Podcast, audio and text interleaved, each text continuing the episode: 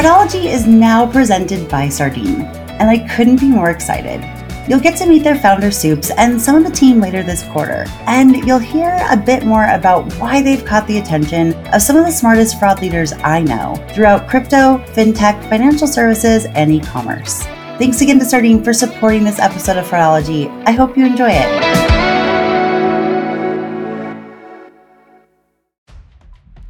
Welcome to this week's Tuesday episode of the Fraudology podcast, where we dive into the science and study of online fraud from the perspective of an e-commerce fraud fighter. I'm Karisse Hendricks. This is episode one hundred one, and if you listened to the last episode, but I've spent the last week of my life moving everything myself and my family owns across the state of Washington in the U S, and I'd be lying if I didn't say I was exhausted. Especially the move out process. We thought it would take one full day of actually moving out. We ended up staying in town for two more days. I think we were just a little bit ambitious. And anyone that lives outside of the U S, you are free to roll your eyes at the crazy American that just has way too much stuff. It's absolutely insane. My husband and I were actually reminiscing about when he moved over there seventeen years ago and I moved over there almost fifteen years ago.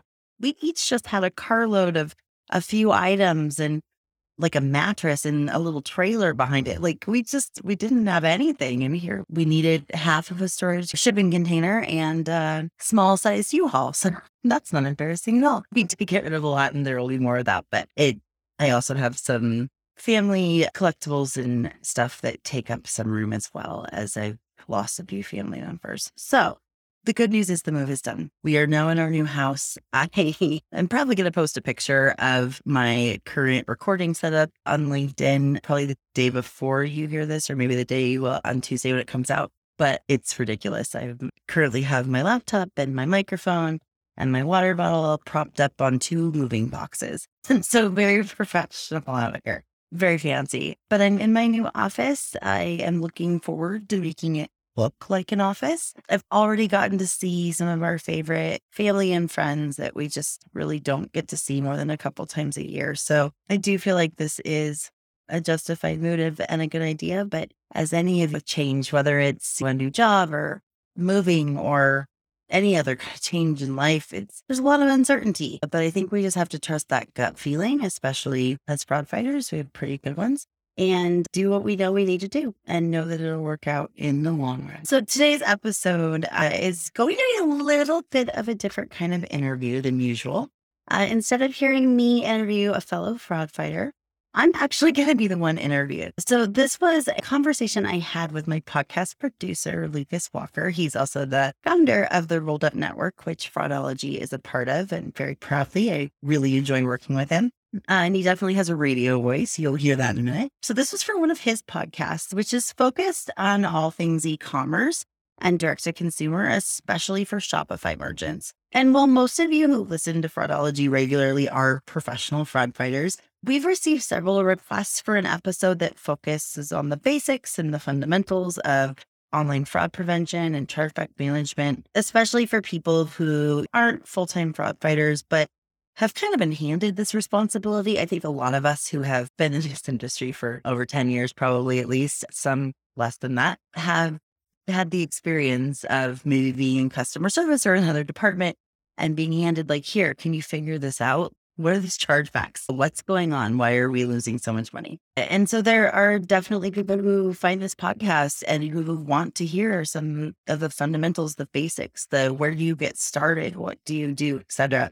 So uh, that's what this conversation is about. And especially with Shopify being one of the biggest platforms, I know that there are a lot of merchants on it. So there are a few specific Shopify nuggets in this interview, but for the most part, it's for, you know, any merchant that's under, I don't know, I would say probably ten to fifteen million in revenue a year that works online. However, I say that, or that has business online.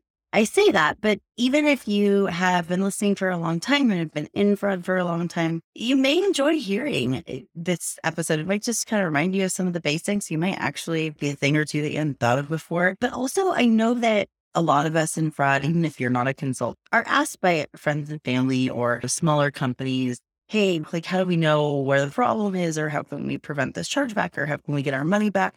So maybe it'll help you to kind of hear and explain it. I'm going to be explaining him the core philosophy behind online fraud prevention, strategic and fundamentals of fraud to kind of different, a different audience. And so it might just help you be able to share that other companies contact you.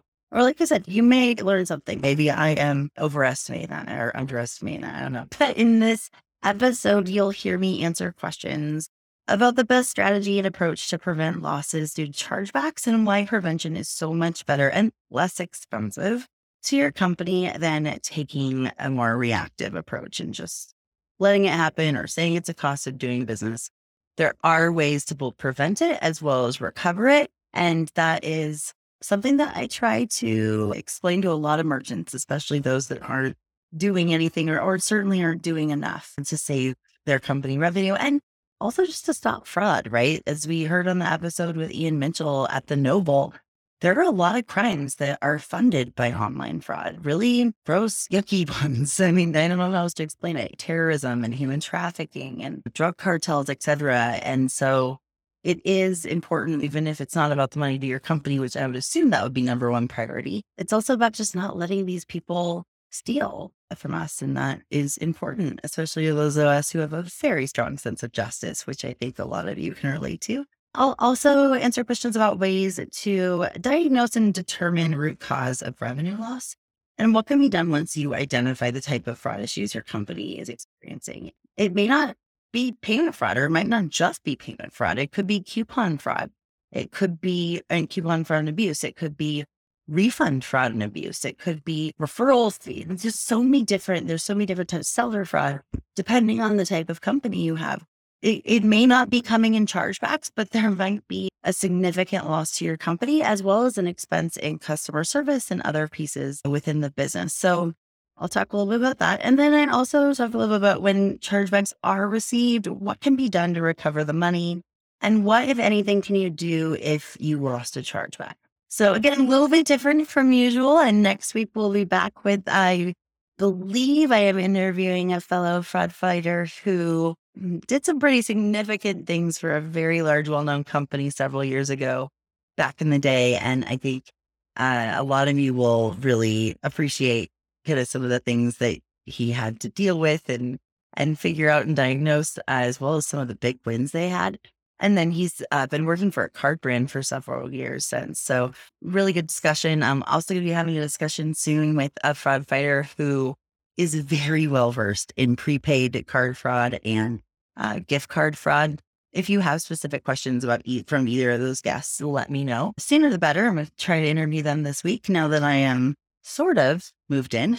I don't have any leg room up against this moving box, but you know, by next week's episodes, I should be in a desk. And my husband did offer to build it, but he has done so much this week. I just told him to go sit in his man cave and chill out. Uh, and that I am just fine. So one more update I just wanted to add before you listen to this conversation I had with Lucas is that Sion, the current sponsor of Fraudology, now has a Shopify app to help online merchants using Shopify identify potentially fraudulent orders that could lead to chargebacks. And they are especially good at international orders outside of the U S. A lot of fraud providers, you know, that have an app on the Shopify store are, especially for verification, as in verification of email and phone number and all that, are especially good in the U S. It's a little bit harder outside of the U S. Sion specializes outside of the U S. They're actually founded in Hungary and have offices in London, as well as now Austin, Texas. So I encourage you to check that out. If you are on the Shopify platform and looking for a fraud fighting app. And now I will let you listen in on this interview with me, along with Lucas Walker, owner of the Rolled Up Podcast Network. Sardine is now sponsoring Fraudology, and one of the reasons I've been so impressed by Sardine is their founder, Soups. You'll hear my full conversation with him in the next few weeks, and you'll get to hear about some of his experiences and his passion for fraud fighting for yourself. But the T L D R, or the high-level summary, is that he started out as a fraud fighter with an engineering and data science background, and he was tasked with quickly identifying a fraud solution for one of the fastest-growing companies in the relatively new and high-risk crypto industry almost a decade ago. But after learning about the available options for online fraud detection, he became frustrated with the existing tools on the market. And as fellow fraud fighters, I think a lot of us know exactly the kind of tools he was frustrated with. The legacy fraud tools that just return a score or a signal or a yes, no, maybe, without your team getting to understand all of the aggregated data or the value attributed to each data point that goes into calculating that score, or the vendor who won't give you your company's data for your own models. And their own user interface was probably an afterthought. And let's be honest, Soup wasn't the only only one who's been frustrated by the status quo in fraud technology. But not all of us are able to rage quit our jobs, recruit a few of the smartest risk engineers we've ever known, and go build a fraud platform that is truly built by the fraud squad for the fraud squad. A platform for K Y C, A M L, and payment risk all in one product that lets the client company decide how to best use the massive amounts of data that's available to them. And that's pretty much exactly what Soups did a few years ago. And the result of those efforts has become one of the fastest growing solution providers in fraud that I've seen in many years. And that company is Sardine. To learn more about Sardine or to book a personalized demo, you can go to w w w dot sardine dot a i or just click the link at the top of the description for today's episode.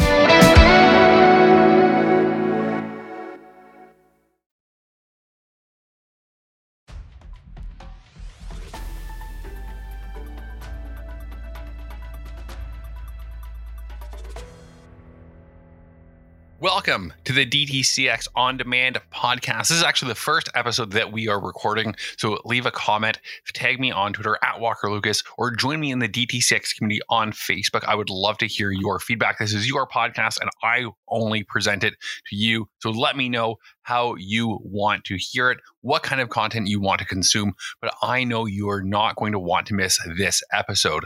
Joining me today is Karisse Hendricks. She is a fraud fighter, part of the Rolled Up Podcast Network with the Fraudology podcast. So if you like what you hear today, go give that a follow. And she has saved over one billion dollars in chargebacks alone. Brands like Etsy, Domino's, Christian Dior, and she's going to talk about some of the, the themes and strategies that she uses that you can use too in your business. And those are only the brands that we can talk about publicly. All the rest are under super, super secure N D A. I don't want to get sued. I'm not going to ask. Karisse, welcome to D T C X On Demand. Thanks for having me. So it's always a pleasure when uh, when we get to chat, and especially I've been putting in some work on on your podcast. So I've gotten to know all the the impressive things that that you you work on on a day-to-day basis. But overall, as a theme, it's really stopping fraud from impacting businesses of all shapes and sizes, and it could come in the form of refund fraud or stolen credit cards being used to purchase on the store. And then you get dinged with the, the chargebacks. So you have to pay the forty-five dollars chargeback fee. You lose your cost of goods sold. If you get too many chargebacks, you lose your payment processing. And it's just not really good to have chargebacks or fraudulent orders. And I guess that's really the, the first question today is, what do you feel is the biggest trend we're going to see going through twenty twenty-two, starting now when we're recording at the start of the year? So I don't know if we're we're through the holiday fraud yet, if it's just starting, but why don't you talk us through the typical fraud cycle in a year and, and what we can expect to see in twenty twenty-two? Absolutely. Starting with a softball. Yeah. So as you mentioned, it really is about prevention. So for any company that has an online business, or really anything where the credit card isn't present in the transaction, so that's phone sales, that's, you know, mobile apps, that's e-commerce, all of that, according to Visa and MasterCard, they roll up into card not present merchants in a category where you actually take the liability. So if someone's using a credit card that isn't theirs, that's on you. And oftentimes you're getting that chargeback thirty, sixty, ninety days long after the, you know, the goods have been shipped off. And so the cost is oftentimes more than three x the cost of goods. So if you have a one hundred dollars item that you've shipped off to somebody, and then thirty days later, they file a chargeback saying that wasn't my credit card, that's on you. It's not, they, they'll call their bank and get their money back, but their bank's getting that money from you. And, and once that happens, there's not a lot of repercussions you can do. Now, if you improve and, and have compelling evidence and all of that, you can sometimes get that money back, but it's much more challenging. So I've always had the really lived by this mantra that prevention, an, an ounce of prevention is worth a pound of cure. I mean, I don't know, perhaps it, it's just something I made up in my head. I'm teasing, you know, but it, it really is true when it comes to chargebacks. So preventing those from happening, identifying what does the fraudulent order look like? What, it, what does it look like when somebody isn't using their credit card? And the bad guys are doing the same thing on their end, trying to figure out how can we look as legitimate as possible. So it's a continual game. Uh, in addition to fraud chargebacks, there's also what I don't like the term within the industry, but they call them friendly fraud chargebacks. It doesn't mean someone has a smile on their face when they're issuing the ordering from your site, but it means that when they get the bill, they're going to make the conscious effort to tell their bank that they didn't do it or that the item didn't arrive or things like that to get the item for free. And it's the same impact financially on your company.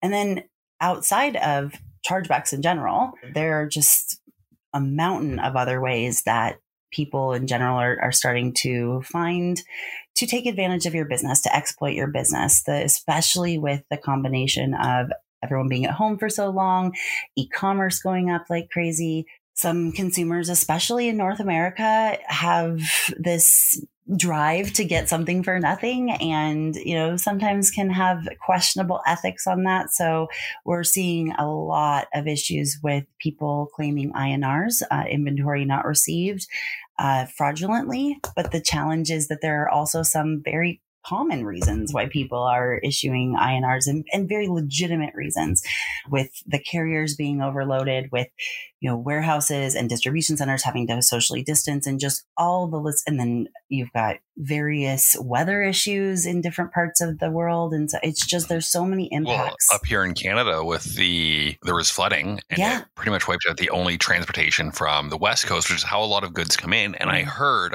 I don't know if it's true, but I heard that they actually had to divert the trains down through Seattle and Washington and then back up to where they could rejoin the, the train tracks, which is another nightmare of logistics oh, yeah. for overstraining an already exhausted system.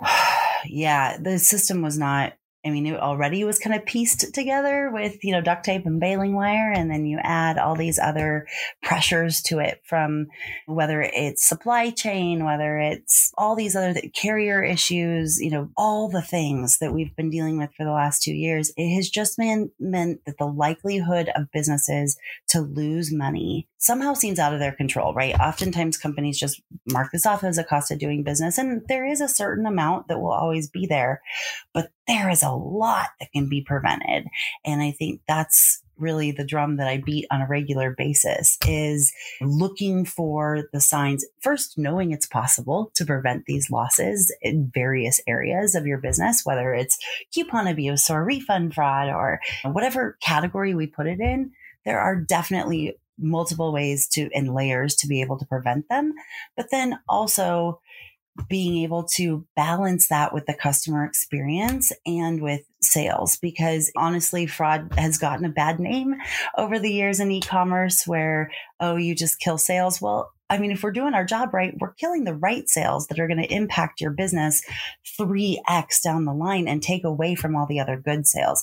And also in the, over the last several years, technology has gotten so much better that we can refine that and be a little more strategic in and surgical in the orders that we're preventing in the upfront. And then there's also things like human behavior impact and all that that you can change more globally just to impact not only chargebacks, but your customer experience. Those go hand in hand.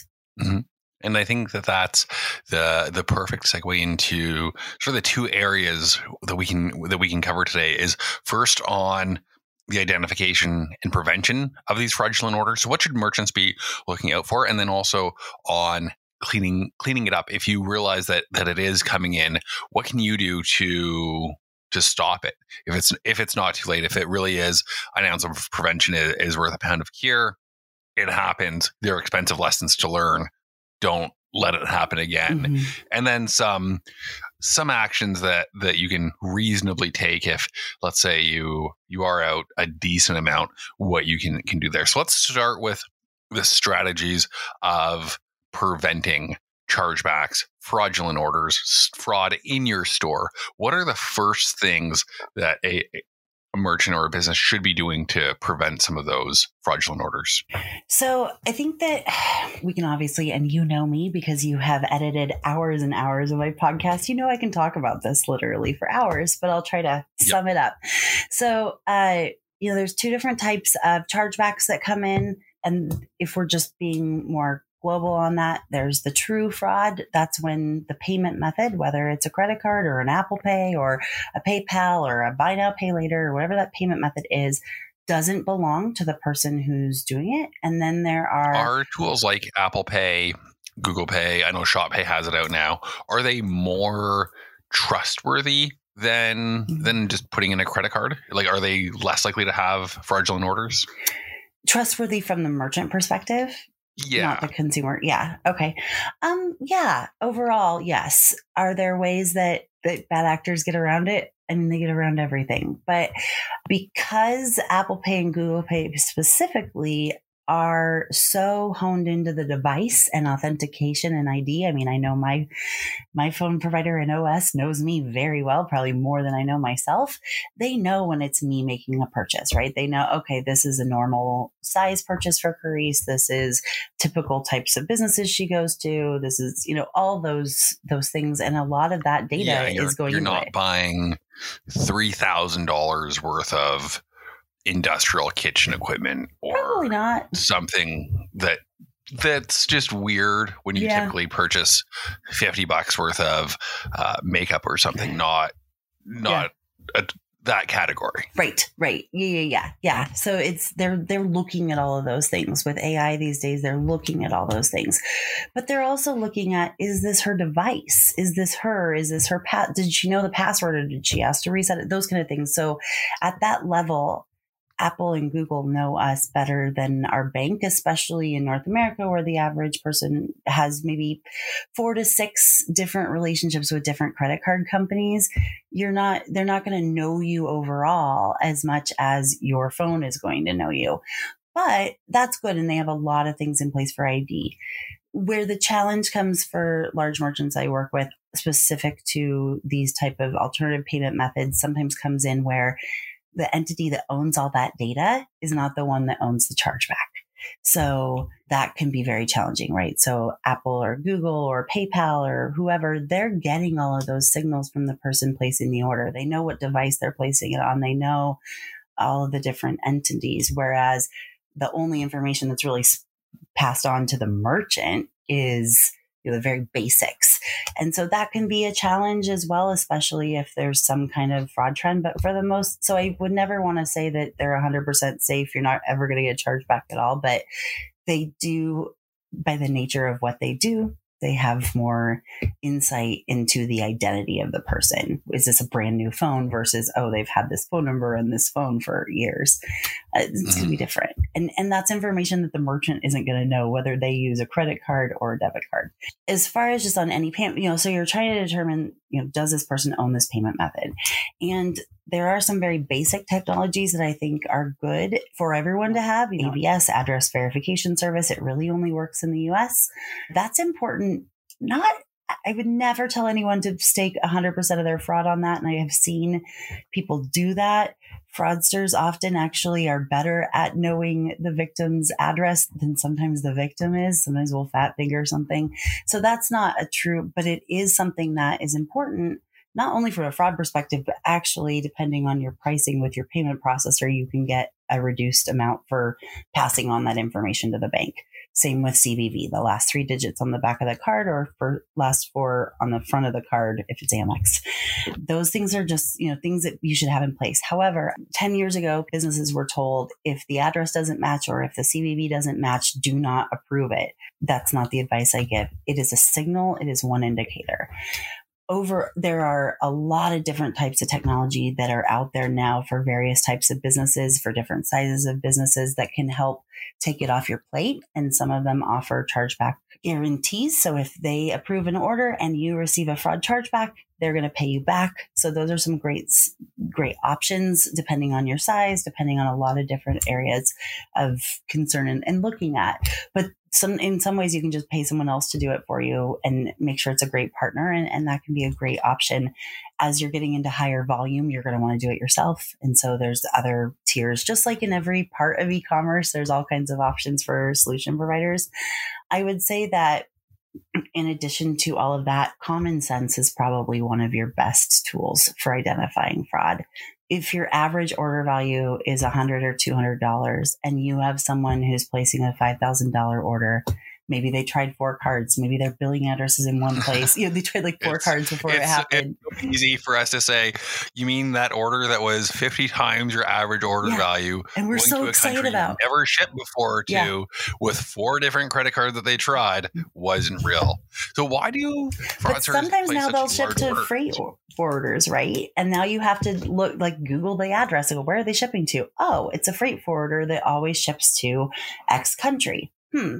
You know, just using that common sense, especially for lower transactions. I mean, and unfortunately, not all fraud is going to be that obvious, but those are the things that unfortunately business owners and myself as one of them can get very excited about that big dollar order and be like, oh, this is awesome. They're just excited. Or oftentimes if you call, they'll have a big story ready to tell you, you know, it's for an orphanage or something like that. And so just really taking a closer eye and, and does this make sense? And even just using free tools online to, to determine, is this person real? Is this who they say they are? Those kind of things can, can be helpful. Are they everything? No, but they certainly can give you a good start. So I think that the, the point of the, the freight forwarders is really interesting because it, it's sneaky. Mm-hmm. Why do fraudsters place such large orders? What, what do they get out of it with the, the stolen credit cards? Mm. They get free Are they trying product. to get the goods? Is it? Okay, so they are trying to, to get the goods for free that they when can we're talking about resell physical or... goods, yes, physical goods, okay. You know, digital goods as far from gift cards to N F Ts to event tickets to online gaming, that can be a little bit different motivation. For the most part, and it's always going to be different, but for the most part, they're getting the goods either for themselves or to resell, and oftentimes it's to resell. They're getting it for free essentially, but they don't always go for the high dollar. And sometimes they really like sales and others because in a way, fraudsters have a budget. They just don't know what it is. They don't know what your credit limit is. They don't know anything about your account unless they've gotten access to that, which can be scary as well. But if we're just looking at strict payment fraud, they don't know if you have a five thousand dollars limit or a fifty thousand dollars limit. So they still want to keep it, they want to keep the number down. We definitely have seen fraud. I mean, I've been in it so long, I can remember before the days of marketplaces like eBay and Amazon and Facebook Marketplace and Mercari, and, you know, the list goes on. And those are great businesses. I work with a lot of them. I know a lot of them. They're not nefarious. But you, you've got a story about Mark from, from Facebook Marketplace on, on Fraudology for, for the avid listeners. I do. I do. Yeah, yeah, yeah. On uh, the, the story about the U K government looking at online fraud. Yeah, I've I've been in it a long time since Mark Zuckerberg told me he had two employees in his loft apartment and couldn't afford to hire someone to look at advertising before it went live to see, you know, what was suspicious and what wasn't. So yeah, sometimes I can turn into the fraud historian, and I don't know if that's always, always important, but oftentimes fraudsters have the same tools. They just often will tweak them a little bit. So actually that history knowledge has come in handy when working with large companies and they're just trying to figure out what is going on here. And I'm like, oh, this reminds me of something we saw twelve years ago. This is just a spin on it. So a lot of it's human behavior. A lot of it is looking at, you know, does this fit? Is this right? Diving down to the details. As you get into higher volume, you then want to work with a tool that can provide you with more fine tuning. So they'll auto pass the ones that look really good. They'll auto decline the ones that are just super suspicious. And then they'll give you a small subset to look at rather than the whole thing. But it's not just credit card fraud anymore that we have to worry about, because quite honestly, it's gotten harder for them to get away with it because of this technology. So now, and also there's a whole new class of fraudster, for lack of a better term, that are coming up really with Gen Z, where they're gaming the system. And that's where we see things like refund fraud. And we see things like friendly fraud is a very wide title, but it's also a so, very wide thing. What would categorize friendly fraud? Is that when you you buy something, but you know they've got a really generous return policy, mm-hmm. so you say, uh, you know what, I, I didn't love it. Can you refund my money? And then just continue to, to get the item for free. It really varies, and different companies categorize friendly fraud in different ways. But some examples of what we would call friendly fraud in this side of the industry would be a scenario like that, where I'm going to call my bank and say, oh, I didn't get it. Or, or, oh, that wasn't me. I didn't make that purchase. The credit card companies made it so much easier for people to claim fraud back in two thousand eleven. They no longer have to file a fraud affidavit. They no longer have to get a new credit card. So it's really easy to do. And a lot of the credit card companies are bragging about it, right? When you see these ads for their credit card, they say zero fraud liability. Well, come on, guys, who's footing the bill? It's if the purchase was made online or on a phone, it was... it's not your money, but isn't that great that you can look like the hero? Uh, so people don't even realize half the time that it's the merchant doing it or having to pay it back. But then there's other types, like my daughter's a teenager who doesn't, or up until recently didn't have a debit or credit card. So I would purchase it, or she would ask me, and I would buy something for her in game or food delivery at school on a Friday or whatever that is. And then my credit card stored there. And so just because I said it once doesn't mean, you know, she could keep doing it over and over again. Now you best believe that kid has been given quite the talk. So she does, she always asks, but there's a lot of kids that don't even know that their mom's card's being charged or whatever it is. So that's an example of friendly fraud, or someone else in the family's using it. Other examples are some companies also loop in I N Rs. I didn't get it. But in this case, I separate out friendly fraud I N Rs from refund fraud in the fact that these are friendly fraud almost always involves the chargeback system, whereas refund fraud is exploiting your customer service and your warehouse. So there's, and, and I know we'll be talking about that in a minute. So I don't want to, um, I don't want anyone to be like, wait, say more about that. I will, I promise. There's just a lot of areas of loss. And the difference is, I think what I want to get in, you know, what I want to make sure we take away with is when it comes to true fraud, you can prevent those on a surgical per account basis, per transaction basis. You can see, you can oftentimes with various signals and technology and just common sense say, hmm, that doesn't seem right. This one order is not right. For friendly fraud, you we can only go so far with guessing people's intentions when they're placing an order online. And so we don't always know that that one specific order is going to be bad. But we know that, that we can look by looking at your chargeback data. And this is something I, I've done for a long time in my career.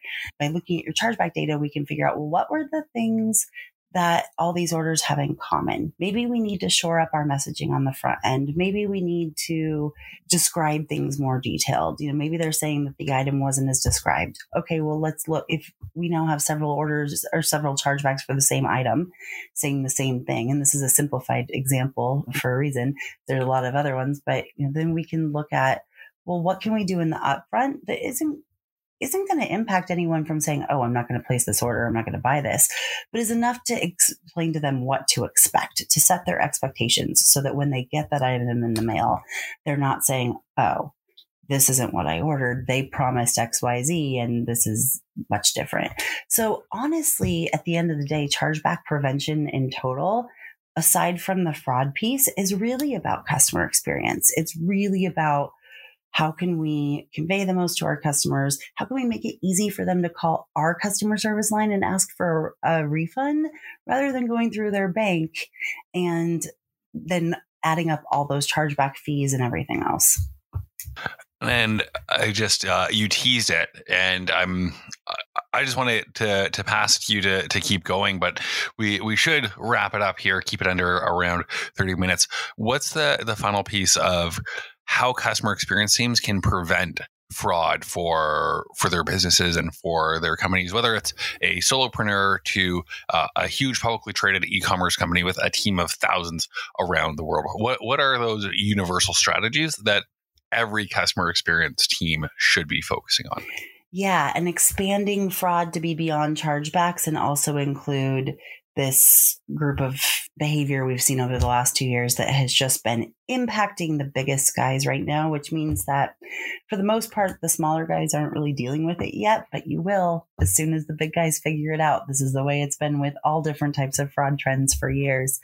But anytime there is a person, whether they have the intent of stealing from you or just kind of want to get something for free or whatever that is on that spectrum, they're often interacting with customer service. First, can they contact you? Is it easy to do? Do they know how to contact you on your website, on what goes through on their credit card statement? Have you worked with your payment processor to have your phone number on the statement, to have a descriptor, descriptor that they recognize? I've seen that impact companies' chargebacks overnight, almost just changing the descriptor on the credit card statement to be something that the customer recognizes and not the parent company or something like that. So making sure they can contact you. But then also, I think more than ever, customer service teams are being exploited by fraudsters pretending to be the, the real account holder. And, oh, I just need my password. I left it somewhere and da, da, da. You know, the bigger the story, the bigger, yeah, all that. But those things also happen in real life legitimately. So you know, there's that all the way to people claiming that something happened. You know, once they have your item, they can claim anything they want to not have to pay for it, especially refunds and customers always right and all that. So just having a little bit of a lens to sometimes it's about going above and beyond on customer service, but you're also learning something. So one example is that somebody placed an order and I'm not sure if it's them or where it's going to or anything like that, and I want to know more, I can pick up the phone and call them. I can pick up the phone and call them and say, hi, this is Karisse from the fraud department, and we want to know why you're ordering this. Where's it going to? Who's this person? Why are you spending so much? Okay, well, they're not ever going to want to shop with you again. Or I can call and say, hey, this is Karisse from, you know, X merchant. I would really appreciate your order. Would love to know how you found our website. Let them answer. Love to understand, like, who are you shipping it to? This is just a courtesy call, but we're getting that information. So there's a way to do it. And that goes through everything in your business. This is just a quick, small bit of tips, but really looking at it from a customer service lens of how can we learn more about our customers to know that they're legitimate while also helping them think that, wow, they have really good customer service. I used to tell my team when I was a frontline fraud manager that I want, when they have to talk to somebody and say, I'm sorry, we had to cancel your order, I want that person at the end of the call, at the, at the right before you hang up, to say, thanks so much. You know, they just got bad news, but they're thanking you for it. They're having a good, you know, experience. The other thing I would say when people say that customer experience and fraud don't go hand in hand, think about when you're the last time your credit card was stolen and you looked at your statement and you saw whatever company it was that charged your card fraudulently. Did that make you want to go spend money at that company and go check it out? Probably not. It made you think that they weren't secure. So that's a really good reason why putting your customer first in all things, especially even in protecting your company, can change the game, honestly, and, and really help you retain customers while retaining revenue. Mm-hmm. And I think that that's a, a great place to wrap it up, because I think that really is the, the goal of being able to retain your customers while retaining revenue. That that's the name of the game, especially as operations and shipping costs and everything mm-hmm. is only getting more and more expensive. You you have to have that operational efficiency as, as dry as it is. Karisse, always a pleasure. I know people can find you on the Rolled Up Podcast Network with your show, Fraudology. Where else can people find you if they want to get in touch? LinkedIn is probably the best way. Way, uh, but also at chargelytics consulting dot com. Awesome. Thank you so much. Always, always a pleasure. And if you enjoyed this episode, make sure to give it a subscribe on Apple, a follow on Spotify, and a review wherever you listen if you want good karma for five-star reviews in your store this year.